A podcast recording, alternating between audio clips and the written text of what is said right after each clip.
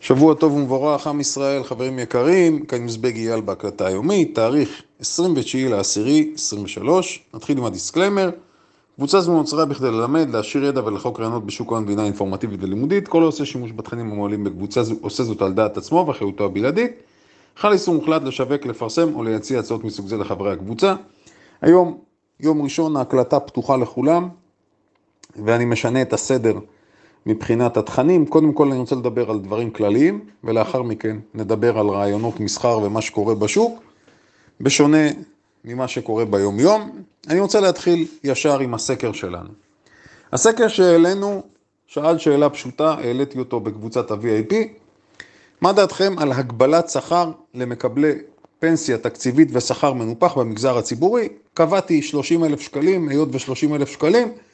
להבנתי לפחות, זה פי שתיים וחצי, שלוש מהשכר הממוצע, זאת אומרת, אתה יכול לחיות בכבוד בצורה הכי נעימה שיש. הרוב המכריע, אנחנו מדברים על יותר מ-90 אחוזים מהמצביעים בסקר, חושבים שיש להגביל את השכר. אגב, אני לא מסתיר, זו דעתי, כן? השכר והפנסיה. עכשיו בואו נעשה תרגיל פשוט מאוד, מתמטיקה קטנה, אפילו לא מתמטיקה אריתמטיקה. לקחתי את האוניברסיטה העברית, נתונים מלפני שנה וקצת, נתונים התפרסמו, שלחתי לכם את הלינק גם בוויינט, לא פעם ולא פעמיים.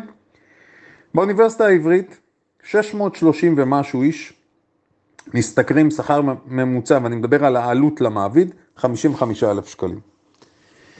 עכשיו, איך פעלתי? זה יוצא שהם משתכרים ככלל, העלות שלהם 400 ומשהו מיליון, אם היינו מגבילים ל-30 אלף שקלים, זה היה יוצא 190 מיליון בשנה, אוקיי? שימו לכם רגע את המספר הזה בצד. הלכתי לקופת חולים מכבי, 42 איש משתכרים 80 אלף שקלים בחודש, עשיתי את אותה מתמטיקה, 40 ומשהו מיליון, אם היינו מגבילים ל-30 אלף, אז היה יוצא חיסכון עצום גם פה באופן יחסי, כן? עכשיו, המספרים הללו, וזה חיסכון שאנחנו מדברים עליו, חיסכון לשנה.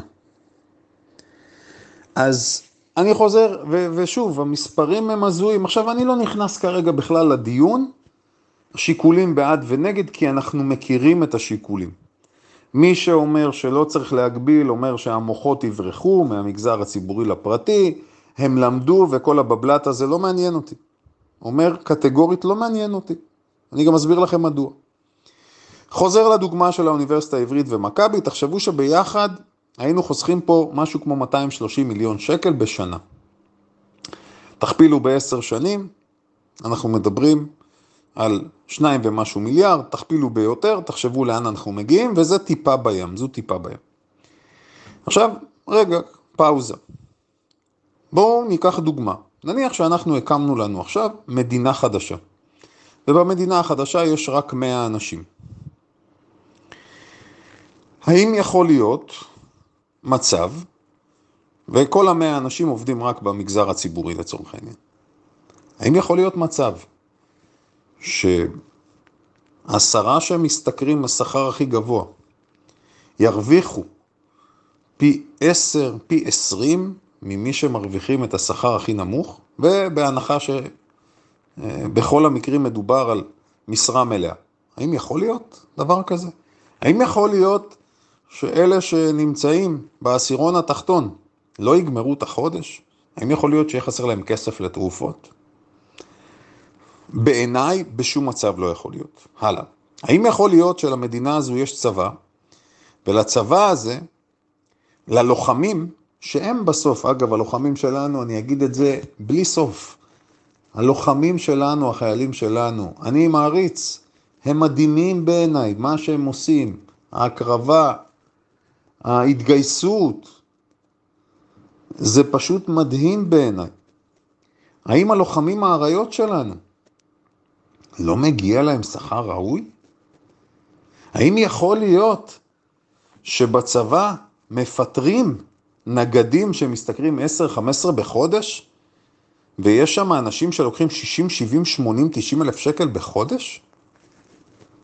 על מי בנוי הצבא הזה בסוף? חוזר למדינה הקטנה שהקמנו. האם השוטר במדינה הקטנה שהקמנו צריך להילחם כל חודש בשביל לסיים את החודש בכבוד? איפה הגענו? אז אני מודיע לכם, בעזרת השם, בסוף המלחמה, כל אחד ואחד מאיתנו חייב לעשות מעשה כדי לקצץ את השכר, פשוט לחתוך אותו, בלי להתבייש. ומי שרוצה לעבור, ומי שרוצה לעבור למדינה אחרת, ומי שרוצה לעבור למגזר הפרטי, ומי שמאיים, מוזמנים לעשות את זה. חובה שתהיה חלוקה צודקת של המשאבים. האם חשבתם פעם על השופטים, הדיינים, שכל אחד לוקח 80-90 אלף שקל בחודש פנסיה למשך 20-30 שנה? עכשיו אני אגיד לכם עד כמה זה כואב לי. אנחנו נמצאים כבר שלושה שבועות במלחמה. עדיין ישנם, אני לא רוצה להיכנס לשמות, יחידות וכולי, עדיין מתארגנים בשביל לעזור ללוחמים שלנו ברכישה של ציוד וכולי. ומספרים שאין תקציב, או... איפה הגענו? איך זה הגיוני? אז גם כאן, לצערי אני אומר, הסיפור הוא כסף וכוח. כשתיגמר המלחמה, שוטרים, חיילים, נגדים, לוחמים, בדרג נקרא לזה הזוטר או הבינוני, מחובתנו להילחם עבורם, עבור התנאים שלהם. שוטר שמחרף את נפשו, איזו סיבה יש שהוא ירוויח שכר מינימום? אנחנו ניקח מהצמרת ונעביר לדרגים הנמוכים יותר. ומי שלא מבין את זה, לא מבין את הקרב, זה קרב אמיתי. יש פה חונטה שפשוט שמה את היד על הכסף. הצמידה לעצמה את השכר גם על מנגנון של טייס אוטומט, והפערים הולכים ומתרחבים. כי אם אני מעלה עכשיו עשרה אחוז בשכר הציבורי לכל הדרגים, זה שמרוויח 100 יקבל 110, וזה שמרוויח 10,000 יקבל 11. הפער ממשיך להתרחב. לחזירות הזו אין גבול, ובעזרת השם אנחנו נשנה את זה. חד משמעית זה משהו שאני גם לוקח על עצמי לנסות לשנות. שם את זה בצורה הכי ברורה, אנחנו נצא מהמלחמה הזו מדינה אחרת. אני אגיד עוד דבר, אני מסתכל על מה שהיה לפני השבעה באוקטובר ומה שקורה עכשיו. לפני השבעה באוקטובר, כן, זה לא קשור למסחר עכשיו, מה שאני אומר. לפני השבעה באוקטובר, כשנכנסנו לזה, למעשה החלוקה מבחינתי הייתה בין אנשים אזרחים פה במדינה שמאמינים שאסון כזה יכול לקרות, לבין כאלה שחשבו שאסון כזה לא יכול לקרות. היום, הרוב הגדול כבר מבין עם מי יש לנו עסק. זאת אומרת, מהדבר הזה אנחנו יוצאים מאוחדים יותר. ולכן גם דרכי הפעולה שלנו עומדות להשתנות. מה שנקרא החגיגה נגמרה גם בהיבט הזה. עכשיו, מבחינה כלכלית, תהיינה השפעות רבות. סקטור הנדל"ן קיבל ברקס מוחלט כרגע.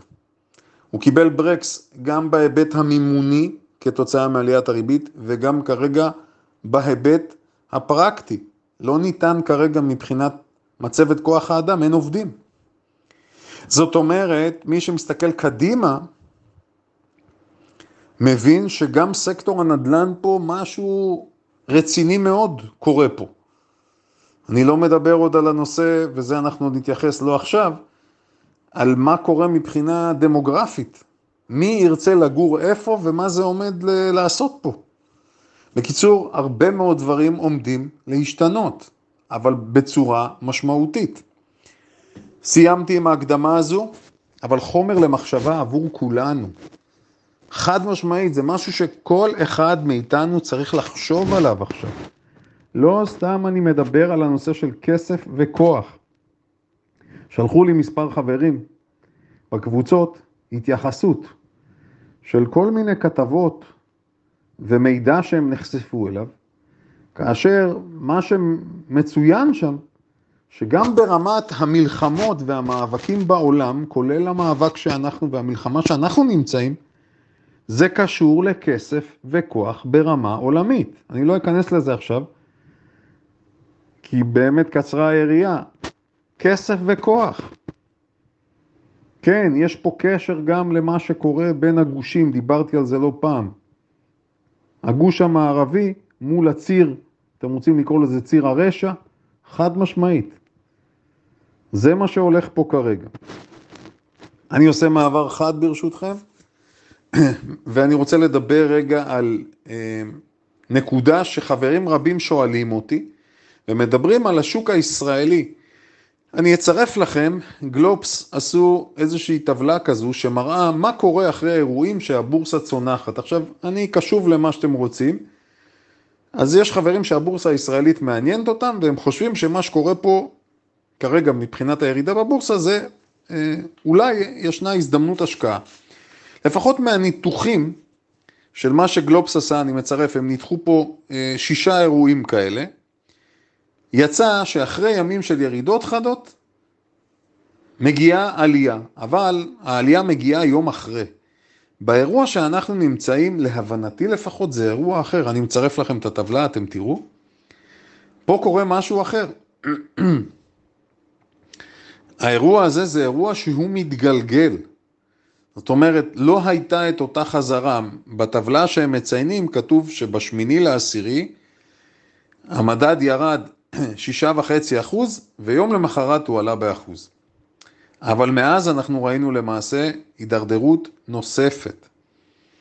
ולכן באופן אישי, במה שקורה עכשיו, היות ומשך הזמן שהמלחמה אמורה להימשך, זה לא משהו קצר, לפחות להבנתי, אה, אני לא יודע עד כמה זה נכון עכשיו לקפוץ למים למי שלא מתורגל בכך. הלאה, בואו נעבור ברשותכם למה שקורה בשוק האמריקאי וקורים המון דברים עכשיו. דבר ראשון, אתם תראו יותר ויותר כותרות שמדברות על כך שברמת המדדים המובילים, הנסדק ספיי, שנכנסנו מה שנקרא לטריטוריה של תיקון. עכשיו, יש לנו השבוע סגירה חודשית, יש לנו השבוע את הדוח של אפל, ויש לנו השבוע את ההכרזה של הפד לגבי גובה הריבית. אמרנו 90 ומשהו אחוזים שהריבית לא תעלה, זאת אומרת מחכים למוצא פיו של פאוול. האם הוא יחדש משהו לגבי הכלכלה? בהיבט של אפל אמרתי, כל הסימנים מצביעים על כך שהדוח שלה עומד להראות או להצביע על חולשה, חולשה בסין בעיקר, ולכן כנראה היא חתכה את המחירים שם. וזה דבר משמעותי מאוד. במקביל לזה שהיא חתכה מחירים באייפונים, היא מעלה מחירים בשירותים אחרים שלה, לדעתי כניסיון לפצות. זאת אומרת, יהיה מאוד מאוד מעניין, והשבוע הזה, גם ברמה של סגירה חודשית וגם ברמה של סימן לבאות. בכל מקרה, ההגדרה של תיקון, לפי הספר, זה ירידה של עשרה אחוז. יש לנו כרגע, אני מצרף לכם את הגרף של ה-QQQ, אנחנו רואים שזה החודש השלישי, שיש לנו חודשיים לפני כן היו אדומים, החודש הזה בינתיים הוא אדום, אני לא יודע, נכון שלא נשאר הרבה זמן לחודש, אבל אני אף פעם לא אוהב אה, להגיד אה, הסתיים כך או הסתיים אחרת, יש עוד יומיים של מסחר עד יום שלישי, אני לא יודע, הכל יכול לקרות. בכל מקרה, התיאוריה שלנו לגבי זה ש...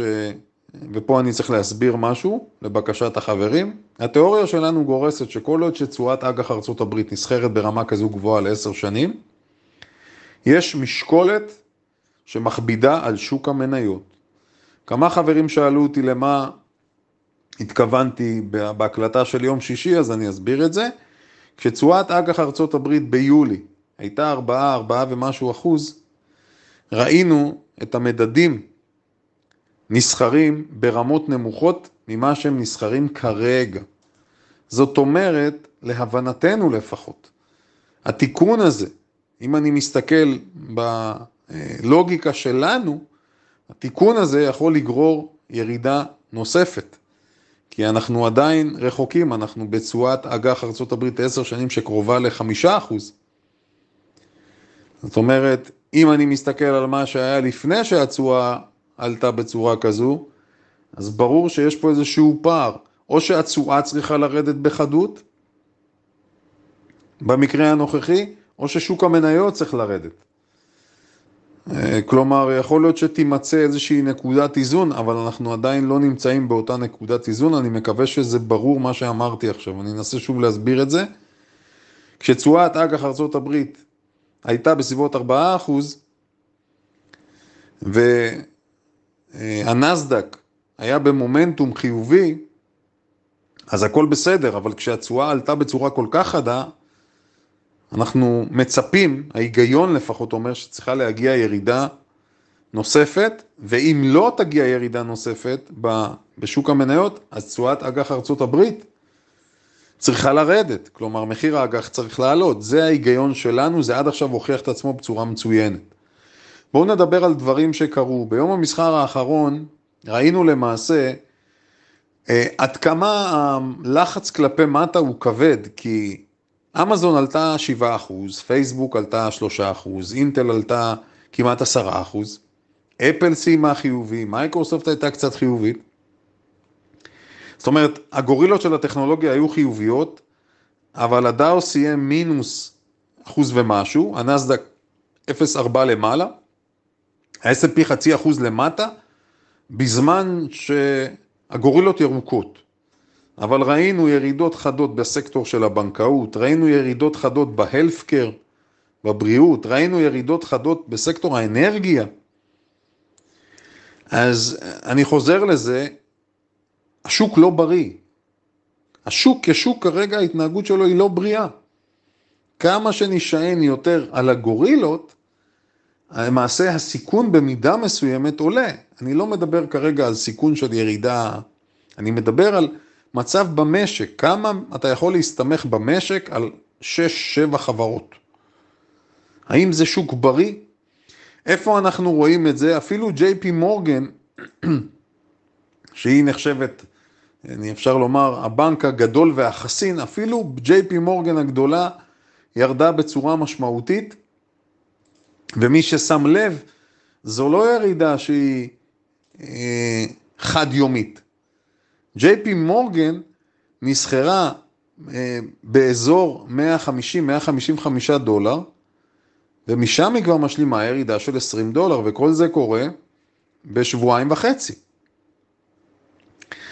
אז ברור לנו שמשהו לא טוב קורה כרגע. אני לא אומר שהירידות תימשכנה, אני רק מציג את דעתנו, והיות ואנחנו גידרנו את התיק שלנו גם, אז מה שנקרא, תפסנו את זה בדיוק במקום הנכון. אי אפשר להיות יותר מדויקים ממה שהיינו בהיבט הזה. עכשיו בואו נדבר על המניות. שתי חברות גדולות, כולנו מכירים אותן, שברון, CVX ואקסון מובייל מהאנרגיה, מניות כבדות, שתיהן מודיעות או מכריזות על רכישות. האחת רוכשת את הס, השנייה רוכשת את פיוניר, סכום הרכישה 50-60 מיליארד בכל אחת מהן. שתיהן נמצאות כרגע, אחרי שסקטור האנרגיה נהנה מעלייה, אני מדבר על האנרגיה המסורתית, שתיהן נמצאות באזורים כרגע, או במגמה לפחות משנית של ירידה כרגע.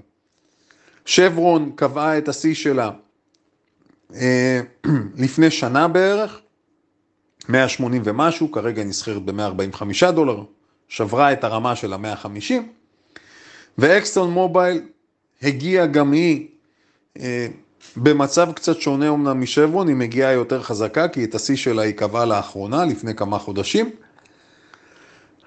ושתי המניות הגדולות הללו, אנחנו מסתכלים ומנתחים מה קורה פה, אז בזמן שראינו את הסקטור הסולארי מתפרק לחלוטין, גם בסקטור של האנרגיה המסורתית אנחנו רואים חולשה מסוימת. הדבר המעניין, שתי חברות הענק הללו בוחרות לרכוש חברות אחרות, זאת אומרת, הן אומרות לנו, שוב, אני אומר בזהירות, אבל המסקנה היא שהן הולכות עדיין לכיוון של הדלק, מה שנקרא הפוזילי. זאת אומרת, הן ממשיכות בדרך שלהן, הן לא חושבות לכיוון של אנרגיה נקייה. זה לפחות מה שאני לוקח מפה. אז מי שחושב שהאנרגיה הנקייה עומדת להיכנס, לא יודע, תוך שלוש, ארבע, חמש שנים, כנראה שזה לא עומד לקרות. עוד פעם, אני אומר בזהירות, אבל זה מה שאני מבין, אחרת בשביל מה הן מבצעות את הרכישות הללו שלהן. חומר למחשבה עבור כולנו, הזכרתי את האנרגיה הנקייה ואת הסולר, אז תשימו לב שסולר אג' ממשיכה בהידרדרות שלה, ירדה 8% אה, ביום שישי כמעט. אני, מה יש לומר שלא אמרנו, ועדיין ישנם חברים שמתעקשים להיות שם, עניין שלהם, אני לא נכנס לזה, אני רק אומר זו טעות פטאלית. לא משנה אם תרוויחו מזה כסף או לא, כל מי שקונה אותה בירידה מבצע בעיניי טעות פטאלית, אלא אם כן הוא מומחה בסגנון מסחר זה. עוד דבר משמעותי מאוד שראינו, דיברנו בחיוב, אז הזכרנו את אמזון, את אינטל ועוד כמה מניות שעלו, אבל מהכיוון השני גם, אי אפשר היה שלא לשים לב למה קורה לפורד, עוד חברת, חברה מסורתית, חברת תעשייה מסורתית, ירדה 12 ומשהו אחוז אחרי הדוח שלה. ג'נרל מוטורס ירדה כמעט חמישה אחוז. אז שימו לב לפערים בין התעשייה המסורתית לבין מה שקורה בהייטק. עולם אחר, הגורילות, לעומת מה שקורה פה, אבל בסוף החברות האלה שהן חברות גדולות מעסיקות הרבה מאוד עובדים, מתישהו אנחנו נצטרך לראות אותן מנסות לעשות משהו. אה, בעלי הזיכרון יודעים, פורד בשיא הקורונה הגיע ל-25 דולר, דיברנו על זה שאין סרט שבעולם שישווה את זה. אז כששוק עולה ושוק יורד, כשנכנס הרבה כסף ויוצא כסף, אמרנו שהמניות יכולות להיות מאוד פרועות, התנודה יכולה להיות מאוד חדה ללא קשר לביצועים העסקיים. כדי להבין, פורד מעסיקה 170 ומשהו אלף עובדים. ג'נרל מוטורס גם בערך 170 אלף, זאת אומרת ביחד 340-350 אלף עובדים. האם הן עומדות לקצץ? מה עומד להיות פה? זה בסופו של דבר, כשאני מדבר על Main Street ו Wall Street, אני מדבר על זה שהחברות תצטרך לבצע איזושהי התאמה. בסקטור של הבריאות אגב, דיברנו על האלפקר ועל זה שגם הוא נצבע אדום, אז מעבר לפייזר, שהיא חוטפת קבוע, בשנים, בשנתיים האחרונות מאז הקורונה, אה, מניה שראיתי שירדה בצורה משמעותית, אז זו AB, ABBV. גם היא, שעד עכשיו הייתה חסינה לפחות, עד לאחרונה הייתה חסינה בפני הירידות ואף נהנתה מעלייה, אז גם היא מתחילה להתממש, וגם היא מגיעה לאזור קריטי. זאת אומרת, עוד ועוד חברות למעשה מגיעות לרמות תמיכה משמעותיות, ואם תהיה שם שבירה כלפי מטה, זה יכול להיות אה, טריגר להמשך ירידות. אני רוצה לסיים בקרן הסל ARKK, כש-ARKK הגיע ל-50 דולר, מי שזוכר בסיבוב האחרון אמרנו שזה הזמן לצאת ממנה. הנחת העבודה שלנו הייתה מצוינת, היא כרגע ב-34 דולר, למעשה ממשיכה לשבור נמוכים. אה, בדיוק לפי התחזית, אמרנו כל עוד שהריבית גבוהה, ואולי אפילו תעלה פעם נוספת, אין מה להיות במניות הצמיחה. וחברה נוספת שאנחנו אוהבים מאוד, ונהנינו מהמומנטום העולה שלה זה שופיפיי, אז שופיפיי שבשפל ירדה ל-25 דולר, הגיעה לאזור ה-75, מתממשת עכשיו חזק מאוד, יורדת ל-46 דולרים, למעשה גם היא שברה רמת תמיכה. מדוע אני מזכיר אותה? אחד, מי שפעל ברוח הדברים שלנו ורכש מניות בתחילת השנה עד יולי בערך, אז נהנה מעליות יוצאות מן הכלל, עשרות ומאות אחוזים. אבל ברגע שהסנטימנט השתנה ותשואת האג"ח המשיכה לעלות, למעשה גורלן של אותן מניות נחרץ. אבל, ואני אומר אבל, לטווח ארוך מי שמאמין בחברות טובות, נגיד שופיפיי זו חברה מצוינת בעיניי שיכולה להיות שווה פי כמה וכמה עוד כמה שנים. מאנדיי, שאנחנו אוהבים אותה עלתה עד אה, אה, כמעט אזור ה-200, וכרגע היא נסחרת ב-127 דולרים. אז מי שחושב לטווחים האלה, ומחפש חברות צמיחה, כן, יש, ישנן חברות צמיחה שלשנים קדימה יכולות להיות שוות מאות אחוזים יותר. אבל בכל מקרה צריך לעשות את זה בצורה נכונה ולהקצות מבחינת אלוקציה באחוזים, אחוז כזה שגם אם המניות הללו תרדנה, זה לא יהווה פגיעת מחץ בתיק. שיהיה לכולנו שבוע מסחר מוצלח ומהנה, עם ישראל חי וקיים.